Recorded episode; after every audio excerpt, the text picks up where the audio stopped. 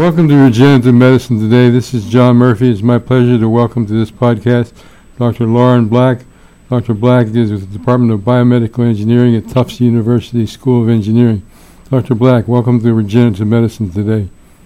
Uh, thank you very much, John. I'm glad to be here. So, uh, this podcast is part of a series that we've organized with the Journal of Immunology and Regenerative Medicine, and we heard some previous uh, authors in this particular series. So Dr. Black joins us by phone today from Tufts University, and I'd like to begin this discussion by asking Dr. Black to share a little bit about his particular interest in regenerative medicine. My lab is primarily focused in studying uh, regenerative medicine approaches in the heart. So we look a lot at ways to repair myocardium, and that's for the muscle cells, and that's both in young patients as well as older patients.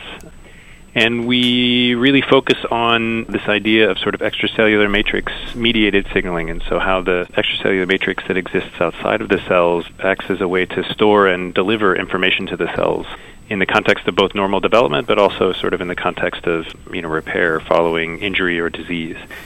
And so we're interested in regenerative medicine and really trying to develop some of these sort of new approaches to alter that remodeling response that occurs to try to make it more beneficial and more regenerative. So, what is the state of the art from a clinical perspective?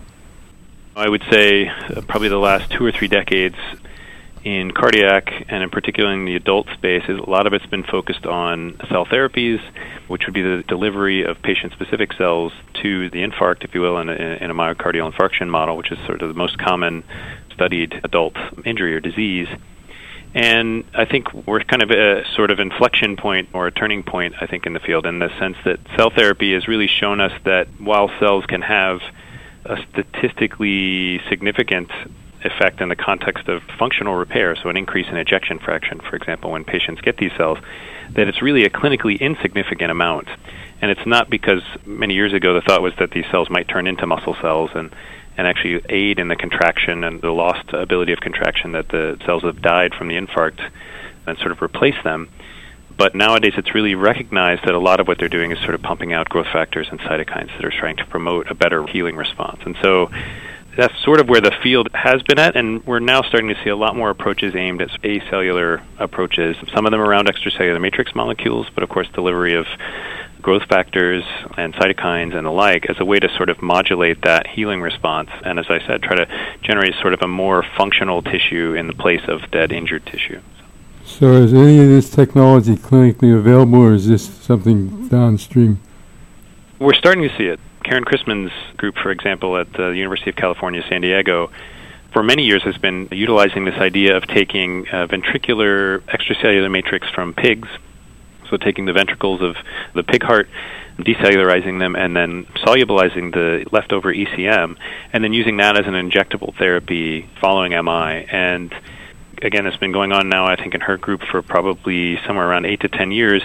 Probably about four or five years ago, they spun a company out of it and just finished, I think, their first phase one trial in utilizing this solubilized injectable extracellular matrix as a therapeutic following myocardial infarction. And with some promising results, they're moving on now to phase two and really looking at moving beyond safety and towards efficacy and really trying to do a larger powered trial towards that. So, so I think we're starting to see some of this sort of hit the clinic and really become potentially clinically available. That's exciting. So I uh, noticed that some of your interest in the cardiac areas in aortic valve disease. Can you share a little bit on the status of that particular work? I would say this was probably about five or six years ago. Started working with a couple of other investigators here at Tufts who have a long-standing interest. Well, one of them has a long-standing interest in valve disease. He had noticed in some of the work that he had done that there was a potential genetic pathway that through GWAS that sort of linked up with a number of patients who have bicuspid aortic valve disease, which is an increased risk factor for calcific aortic valve disease. And so we started working with him really around the idea that some of the tools we were developing from an engineering perspective, in vitro systems to sort of study cell matrix interactions, as well as some imaging approaches that we've developed to really look at changes to the extracellular matrix and changes also to the calcification state of tissue to try to help him sort of dissect the mechanism of what was really going on here. And so we've been now working together for five or six years. That's Gordon Huggins and along with Phil Hinds, who's actually a cancer biologist but is studying this specific pathway that we're looking at. And we published a couple of papers around some of the methods that we developed and one on the model system, and we're really now trying to continue forward, again, sort of focused on ECM related signaling in the valve with the idea that hopefully we can sort of target or isolate some specific factors within that extracellular matrix that we might be able to utilize in a therapeutic way. That's also exciting. So I noticed one of your publications is in the area of tracking cells, and of course that relates to use of that technology for some of the research you just discussed with. But uh, I've always been fascinated by the ability or lack of ability to track cells. So what's the status of that work? Yeah, it's kind of ongoing. It was uh, you know we worked a little bit with a collaborator, and, and we're really trying to help them sort of develop a little bit more around how to do it. And it's an ongoing area, but not one that we're heavily focused in at this point. And, and part of that is, as you sort of pointed out, the challenges associated with doing it. It's one thing to track cells, even in the small rodent in an in vivo model, but to be able to do this at this sort of larger scale, I think the challenges increase exponentially. So, something we're still thinking about, but hasn't really moved forward a ton, I don't think, since probably the publication came out. So, Dr. Black, I mentioned at the outset of this discussion, we have a partnership with the Journal of Immunology and Regenerative Medicine. Can you share some of your insights in terms of where immunology and regenerative medicine intersect? The Badylak contacted me probably uh, a little over two years ago to serve on the advisory board initially, and then last year asked me to elevate to an associate editor. It was an easy yes for me and a very rapid response.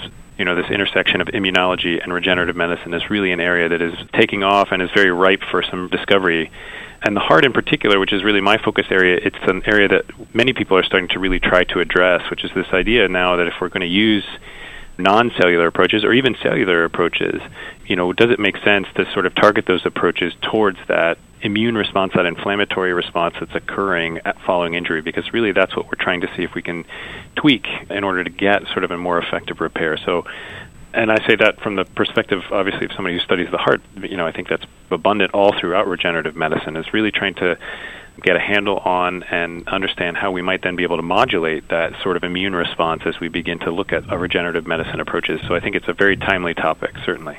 So, for the benefit, some of our listeners may not be familiar with this particular topic. Immune response can be positive or negative. Is that correct? That's correct. And it used to be thought of that there was a true sort of biphasic response. Now it's really more thought of as a spectrum of responses. But but the sort of ends of that spectrum are really sort of the what we call the classical M1 or classical M1 type macrophage pair response, and then the more alternative or M2 type response, which is more of a regenerative response. And so what we see typically is that when we have tissues that are able to heal well, and this can happen, for example, and regularly happens, for example, early in development where our cells and our tissues, and, and this is really almost organ independent, are able to really respond to an injury in a very robust way and regenerate tissue and recreate that tissue in a meaningful and functional way. That that tends to be this sort of a more alternative M2 approach, that sort of more positive immune response that happens when we see that in younger patients or in tissues that generally regenerate very well. Whereas the M1 approach, that sort of classical approach, is really the more negative immune response, if you will is really something we typically see, for example, when we generate scar tissue, when we have this sort of fibrotic response, which particularly in the heart, we know it has its benefits from the standpoint of preventing, for example, rupture following MI.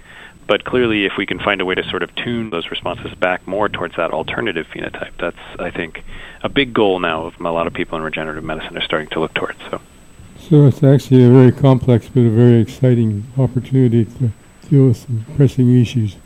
Absolutely. Dr. Black, I'd like to thank you for joining us today and sharing your particular research as well as the work of the journal that uh, you are a key organizer of. To our listeners, we welcome suggestions, and you can reach us at mail at regenerativemedicinetoday.com. Also, we'll post Dr. Black's website on the podcast website so that you can further follow his studies if that's of interest. Till we meet again, thank you for listening. Have a good day.